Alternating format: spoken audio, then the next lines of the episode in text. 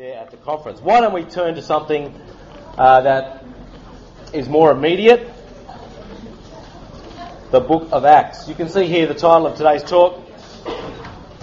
Two weeks ago, we talked about the incomplete gospel of Jesus. Last week, we talked about the offensive gospel of Jesus. This week, I want to talk to you about the precious gospel of Jesus.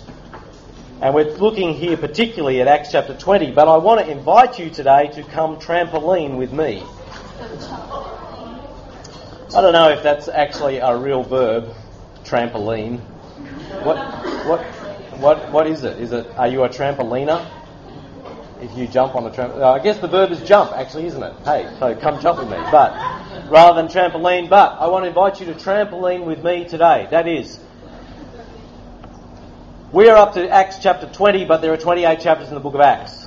It just so happens, under the providence of God, I'd like to say it was my good planning, but no, not so. Under the providence of God, the particular section that we're up to in Acts chapter 20 is a really, really useful chapter, useful section from which to bounce on in order to see all the way to the end of the book of Acts. See, one of the great joys of being on a trampoline is, is you can see further when you bounce. That's what my youngest son says when he bounces on a trampoline. He says, I can see the playground in the park behind our fence. That is, when you bounce, you can see further. We're going to bounce on this particular chapter, and it's a really useful chapter to actually see all the way to the end of the book of Acts. Why is that? Well, what we're looking at in Acts chapter 20, verses 16 through to 38, is Paul's last, the Apostle Paul's last recorded speech as a free person his last recorded speech as a free person.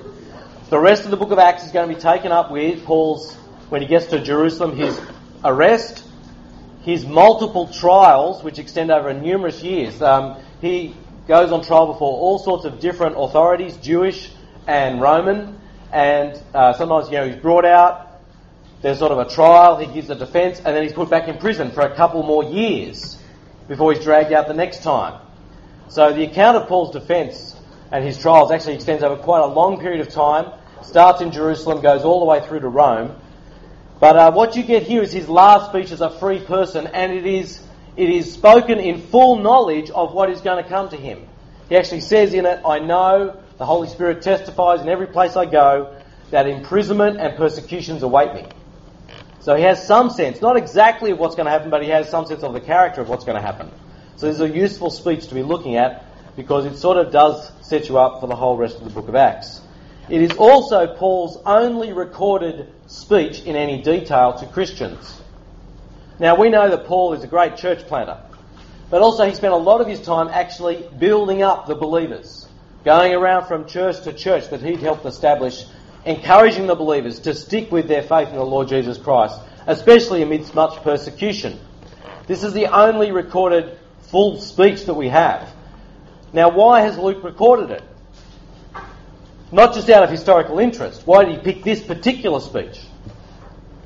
Well, I think he's picked this particular speech because Paul says some really important things here to Christians, and to Christian leaders in particular, that weren't just relevant to that particular group of Christian leaders, that are relevant to all Christian leaders and therefore to all churches throughout all time. This is a really significant speech to be looking at. Now, we want to ask the question, of course, what is God going to say to you today through this speech? That is the right and proper question to ask all the time when you're reading God's Word. God wants to speak to you through this Word. What's He going to say to you today? But if you're going to answer that question, you actually have to ask and answer a prior question.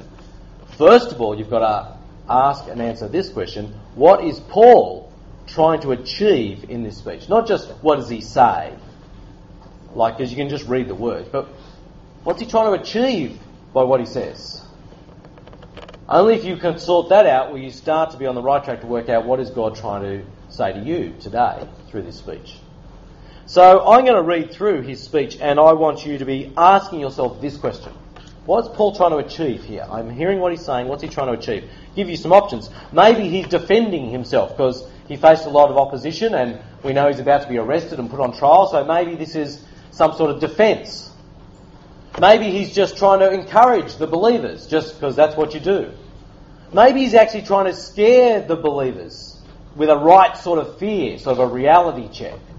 What's he trying to do in this speech? That's the question I want you to ask. Let me read it to you. It's Acts chapter 20. I'm going to start at verse 16. Paul had decided to sail past Ephesus to avoid spending time in the province of Asia, for he was in a hurry to reach Jerusalem, if possible, by the day of Pentecost. From Miletus, Paul sent to Ephesus for the elders of the church. So notice who the speech is directed to, the elders of the church. Doesn't actually take place in Ephesus. He's actually about 30 miles about 48 k's away from Ephesus. He sends a message so they actually come down to meet him uh, in Miletus as he's on his way to Jerusalem. So let me pick it up the story then. Uh, what he says, verse 18. He says to them, You know how I lived the whole time I was with you, from the first day I came into the province of Asia. I served the Lord with great humility and with tears, and in the midst of severe testing by the plots of the Jews. You know that I have not hesitated to preach anything that will be helpful to you, but have taught you publicly and from house to house. I have declared to both Jews and Greeks they must turn to God in repentance and have faith in our Lord Jesus. And now, compelled by the Spirit, I'm going to Jerusalem, not knowing what will happen to me there. I only know that in every city the Holy Spirit warns me that prison and hardships are facing me. However, I consider my life worth nothing to me. My only aim is to finish the race and complete the task the Lord Jesus has given me the task of testifying to the good news of God's grace. Now I know that none of you among whom I have gone about preaching the kingdom will ever see me again. Therefore I declare to you today that I am innocent of the blood of everyone, for I have not hesitated to proclaim to you the whole will of God. Keep watch over yourselves and all the flock of which the Holy Spirit has made you overseers. Be shepherds of the church of God, which he bought with his own blood. I know that after I leave, savage wolves will come in among you and will not spare the flock. Even from your own number, some will arise and distort the truth in order to draw away disciples after them. So be on your guard. Remember that for three years I never stopped warning each of you, night and day, with tears. Now I, commend, I commit you to God and the word of his grace which can build you up and give you an inheritance among all those who are sanctified. I have not coveted anyone's silver or gold or clothing. You yourselves know that these hands of mine have supplied my own needs and the needs of my companions. In everything I did, I showed you that by this kind of hard work we must help the weak, remembering the words the Lord Jesus himself said, It is more blessed to give than to receive. When Paul had finished speaking, he knelt down with all of them and prayed. They all wept as they embraced him and kissed him. What grieved them most was his statement that they would never see his face again. Then they accompanied him to the ship. What is Paul trying to achieve through this speech? And what is God trying to communicate to us today? Four things, I think, four answers to that question. First of all, Paul's letting them know that he has completed his commission amongst them. I say particularly amongst them because, well, there's several chapters to go, isn't there? Paul's going to head on to Jerusalem and he's got more work to do there. And we know that the Lord Jesus actually appears next to Paul when he's in Jerusalem one night in Acts chapter 23, verse 11. And the Lord Jesus says, Just as you testified to me here in Jerusalem, so you must also testify to me in Rome. So obviously the Lord Jesus has more in store for Paul. But he has completed his mission or his commission amongst them. He's trying to make that point. You get it, I think, from uh, verses 25 to 27. Notice there, though, in uh, verse 26, he has this very odd phrase. And odd phrases should be a little warning light on your hermeneutical dashboard, right? As you're reading the text, you go, I don't get what that means. It should be setting off a little warning light. He says there, verse 26, Therefore I declare to you today that I am innocent of the blood of everyone. What? Innocent of the blood? What? He hasn't killed anyone? Well, that's sort of interesting. I mean, what, what does he mean by that? He can't mean he hasn't killed anyone. Though you might for a moment think maybe that is what he means, because if you'd read about the way Paul had encouraged, in air quotes, other places, a bit early in the chapter he goes to Troas. Now, when he's in Troas, it says he was, he was due to leave the next day. And so Paul gathered the believers together and he spoke to them till midnight because he was leaving the next day. This is like Ancon Thursday night on steroids. We're all going home tomorrow. We're just going to power on, go all the way to midnight. And he just kept speaking. And Luke records because he was there because he uses the first person language. He was obviously an eyewitness. He said the room's full of lights and there's this young man Eutychus sitting in the window who falls into a deep sleep whilst Paul is speaking. And I frankly I know what that's like. To many of you asleep while I talk on and on and on and on. You're all just anyway. No, but Eutychus is there falls into deep sleep, and tragically he falls out of the window. They're on the third story, and he dies. Guy died listening to Paul speak. They rush down. It's not funny. It's not. Can you imagine? Anyway, they rush down. Paul, Paul lies down and gathers him up and says, It's okay, he's not dead. That is, God raises Eutychus back to life again. And you think, Well, that's amazing. That's fantastic. You think, Well, that was a pretty good end to the night. you know, lots of talking from Paul and a bit of a mini resurrection happening there. That was all right. They then head back upstairs, break bread, and Paul speaks on till daybreak. He just keeps on going all the way to daybreak. So, you know, Paul was really into sort of encouraging people, even to the point where they would die. Anyway, um, so is that what he means when he says, I'm innocent of the blood of any of you? God's raised you all back to life. No, that's not what he means. What's he talking about? Who has any idea what he's talking about? Now, it's one of those things. If there's a, a phrase you don't get, what do you do? You just gloss over that? No, because that's a warning light. If you don't get what he means, then that's a clue to you you haven't understood the passage. If it makes no sense to you, you don't get what's going on in Paul's mind here.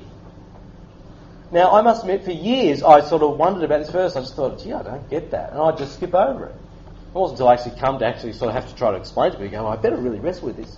I think the key is actually Ezekiel 33. Which point you go, oh, okay, yeah, does it make sense?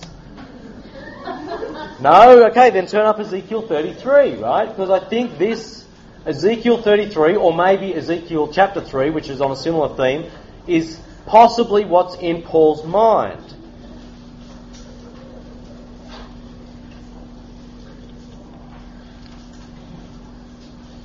Ezekiel chapter 33, I'm looking at the first nine verses. Verse 1.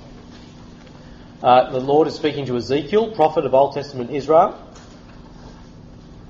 The word of the Lord came to me, writes Ezekiel.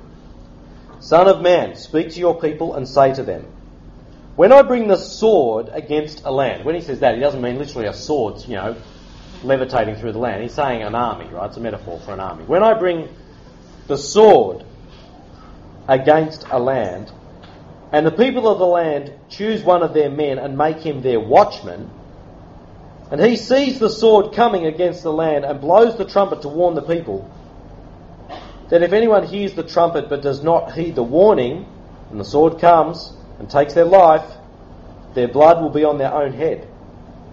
Since they heard the sound of the trumpet but did not heed the warning, their blood will be on their own head. If they had heeded the warning, they would have saved themselves.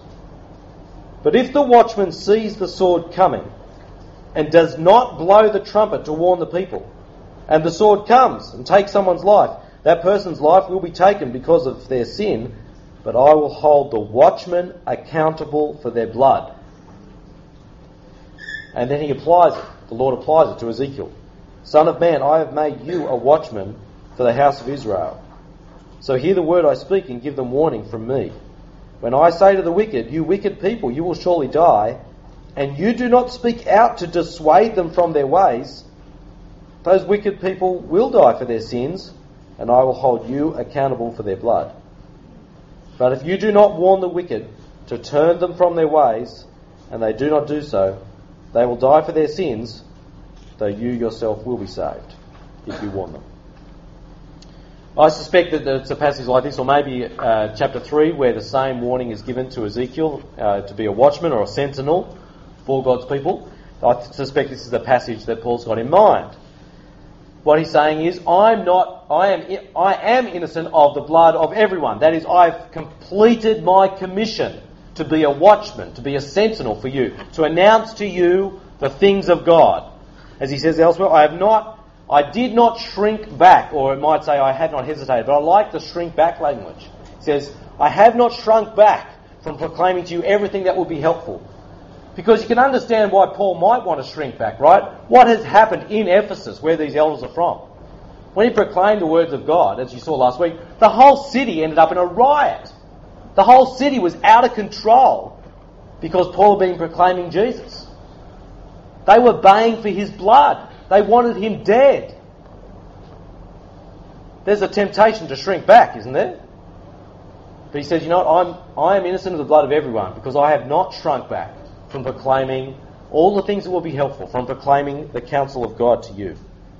So I think that's the first thing he's trying to do here in his speech. He's saying, I've completed my commission amongst you. There's more work to do, but amongst you I've done what God asked me to do. Second thing I think that he uh, is saying is that he's left them an example to emulate. He's left them an example to emulate, to copy, to imitate. Did you notice when I read through his speech how many times Paul said things like, You know how I. Right, that's, that language is pointing to his example there. You know how I. He does that three times, verse 18, verse 20, verse 34. Uh, verse 31, he says, Remember how I actually calls them explicitly back to his example. Or verse 35, he says, I showed you. It's all about his example. He set them an example to, to emulate. Now, how would you capture his example? You could point to lots of things. He, he says, I've been a servant of the Lord. Okay, there's an example. I've, he said, I've um, come humble mindedly. Okay, there's an example. I've come with tears. There's an example. How are you going to capture? I think you can actually summarize his example, though. What is this example he set for them to emulate? I suggest to you it is this thoroughgoing, other person centeredness. That's his example. A thoroughgoing, other person centeredness. In particular, who's the other person he's focused on? Who do you reckon? Have a guess. Come on. Jesus, says somebody. That's right, actually. He's other person centered in the fact that he's focused on Jesus and Jesus' flock. That's who he's focused on. He's not focused on himself, but Jesus. He's not focused on himself, he's focused on Jesus' flock. There's a thoroughgoing other person centeredness here in his example. Let me point that out to you. Where do you see that it's actually about Jesus, not about Paul? Well, verse 19, he says, I came among you serving the Lord. Not about me, in a way, it's not even about you, it's actually about serving the Lord. It's about Jesus. Verse 24, he says, I count my, my life as nothing if only I might finish the race or finish the course and the ministry that the Lord Jesus has given to me. It's, it's not about his own life, it's actually all about finishing what Jesus has asked him to do. So his other person centered in the sense of focused on Jesus, but also Jesus' flock. Verse 19, he says, I came amongst you humble mindedly. I think that's a great word. Because humble mindedly tells you that it is being humble is an attitude of your mind. It's an, it's an attitude that you have to adopt. It's the same word, exactly the same word that Paul uses when he writes to the Philippians. He says them that they are to be amongst themselves humble minded, that is to value others above themselves. And that that's the same attitude that Christ Jesus had. A humble mindedness. We actually go, you know what? In God's scheme of things, it doesn't matter how gifted I am, it doesn't matter how non gifted you are, it doesn't matter how centre I am to the, the church, it doesn't matter how peripheral you are, it doesn't matter whether you know Jesus at all, actually. But in God's way of God's world, you are more worthy, no matter who you are, of my time and attention than I am myself of that time and attention. The way God has set it up is you are more worthy of those things than me. Not because I'm valueless, no, I'm of in, I'm immense value to God. He, it's His own Son who died for me. But it's just that the way God wants us to live is to you value the other person above yourself, because that's what God Himself did in Christ. So He's come humble mindedly. He's come with tears. Why would you come with tears? It's because you care passionately that these people would actually get this message. It's about actually being other person centered at that point. It's out of a deep passion for them. He's come with tears. He's come, he says, verse 20, proclaiming whatever is helpful, that is not to me, but to you. He's come, verse 31, ceaselessly, continually, day and night, with tears. Verse 35, he says, it's about giving, not about what I receive. A thoroughgoing other person centeredness, I think, through what he's saying here. Focused on Jesus, not himself. Focused on Jesus' flock, not himself. And why has he set them this example to emulate? Well, I want to suggest to you that it's because there is a, a clear pattern of emulation or imitation in the New Testament. What Paul is doing here is he himself is emulating Jesus, the attitude of Jesus. So Jesus' example is lived out in the Apostle Paul. Paul setting this example to them as the elders so that they might emulate it, that they might live it out. Why are the elders to live out this? Because, well, the elders to be example for the flock. The pattern is clear. Christ to the apostle, to the church elders, to the church. We're all to follow this example. That's the pattern he's establishing. Lots of places in the New Testament talk about that the church is meant to follow the example of the elders. Hebrews chapter 13 verse 7. Remember your leaders and imitate their faith. 1 Timothy 4 verse 12. Paul says to Timothy, set the believers an example, he says, in speech, in purity, in love, in faith, in conduct. There's a clear pattern in the New Testament. That's how it goes. The church is to emulate their, their elders. The elders are to emulate the Apostle Paul, who is emulating, imitating the example of Christ. That's how it's meant to go. Which leaves a question for us, right? What's God saying to you through this passage? Well, it's pretty clear, isn't it? Are you going to emulate this? Are you going to live this? Are you actually going to follow this example? Will you be able to say verse 24? Will you be able to say verse 24? I count my life as nothing if only I might complete the race and finish the task that the Lord Jesus has given to me. There's thoroughgoing other person centeredness. Are you up for that? Now, some of you are leaving, uh, and one day, one day, all of us, God willing, will graduate. One day, all of us will head out into the rest of our lives. And may I say, at the point of graduation, you face particular challenges. Because those first couple of years outside of uni, there is lots of pressure brought to bear on you that all says to you, think about yourself. Think about yourself. It'll, you'll get things like, think about your career. You'll hear things like, think about your security. Think about your relationships. Get yourself sorted. Find somebody to settle down with. Think about your comfort, your lifestyle. Think about you. That'll be the pressure that's brought to bearing because that's what the world's into. And we, we go as God's people, but into the world. Do you see how radical this is? Where Paul can say, verse 24, I count my own life as nothing. If only I might finish the race and complete the task the Lord Jesus has given to me. Will that be you? Will you emulate this example? This thoroughgoing other person centeredness? Because in that way you will bear the image of Jesus in the world and you will fulfill his calling on your life to be like him. So that's the second thing I think Paul's doing here. He's left them an example to emulate. I'm going to power on with the last two. Thirdly, I think Paul has Paul is relaying their responsibility. That is particularly as elders. He's relaying their responsibility as elders, as shepherds of God's flock. You get it there particularly in verses 28 to 31. And he talks about there, he says, After I go, I know, he says, he's certain, it's not in doubt, not possible. He says, I know, after I go, that savage wolves will come among you. And from, from among your own number, truth distorters will come. So he warns them of the reality of savage wolves coming from outside and homegrown truth distorters. Now, I, did anyone here actually grow up on the land, you know, with sheep? Two people. Now, in Australia, we don't really have wolves. You know, what's the we get a fox maybe or a dingo, but you know, I, have you ever seen a wolf? Wolves are big. Wolves are not like little puppy dogs. They're not even like foxes. They are, they are sizable animals. You wouldn't want to meet a wolf. Can you imagine what a savage wolf does amongst a flock of sheep? A savage wolf. Well, it's carnage, isn't it? And Paul says, I know that after I go, savage wolves will come among you. Well, what are savage wolves going to do? What, what's, what's, get, get out of the metaphor. What's the reality he's talking of? He's saying people who are going to lead you away from the Lord Jesus Christ are going to come among you. Who are not going to teach the truth. Who are not going to be leading you to the Lord Jesus in faith and hope and love. They're going to come among you and they are going to devastate God's flock.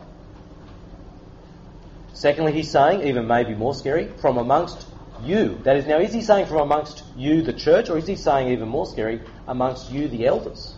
From amongst you, sitting in front of me, who I've laboured amongst, who I've, who I've led to the faith in the Lord Jesus Christ, who I've warned night and day for three years, continually with tears. From among you are going to come truth distorters who are going to lead people away because you want disciples for yourself. Can you hear the angst that he's feeling. This is the reality. Elders will arise who want disciples for themselves.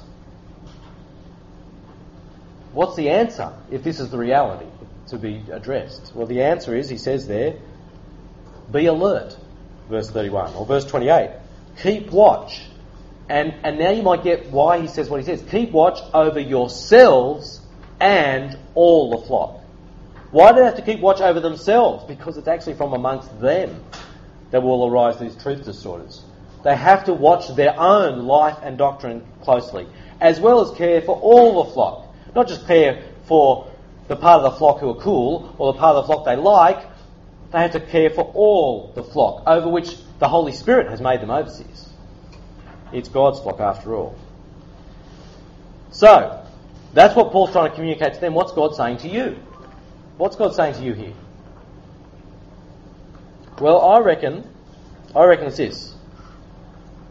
I reckon for every week, for the rest of your life, every week, for the rest of your life, we together have to pray for our church elders. See, elders bear a significant responsibility shepherding the church of God, the, the precious church who God has bought with the blood of his own. They bear a weighty responsibility. And you see here what their task is to keep watch over themselves and over all the flock. And so I think it's beholden of us to pray for our leaders, pray for our elders, that they would stay true to the apostolic faith of the Lord Jesus Christ, what's been passed on through the apostles, what we have for us in Scripture. So I think that's the, the application. Though I, I wonder also, I just wonder also if part of the reason that Luke has recorded this for us is because here is a word to all elders. It's not just a word, is it, to the Ephesian elders? Here is God's word to all church elders. This is their task. And I don't know how you respond when you hear this. You think, man, that's a weighty responsibility. But some of you might go, yep, I'm up for that. Some of you might. And I hope and pray that some of you might. Not because it's a higher calling, not because it's a more godly thing. No, it's just because God's church needs elders. And um, I hope and pray that some of you, God might raise up for that very task. So if that is you, by the way, there's an extra word here, isn't there? This is what an elder has to do. So know that. Don't ever go lightly into church eldership. Know that the reality is there's going to be savage wolves and truth distorters arising amongst us. And your job is to keep watch over yourself and over all the flock because God has made you an overseer of His flock, His precious flock. So there may be a word there for you too. Okay, I'm going to move on. Finally, and we'll wrap it up with this. What's Paul trying to say to them? Paul focuses them on the grace of God. It'd be easy to think about some of the stuff in what Paul says here and think it's all about Paul and them and the elders and the church, and, but actually you've missed the main focus. Paul really does focus them in this speech on the grace of God. Now, I, I think that's not just happenstance.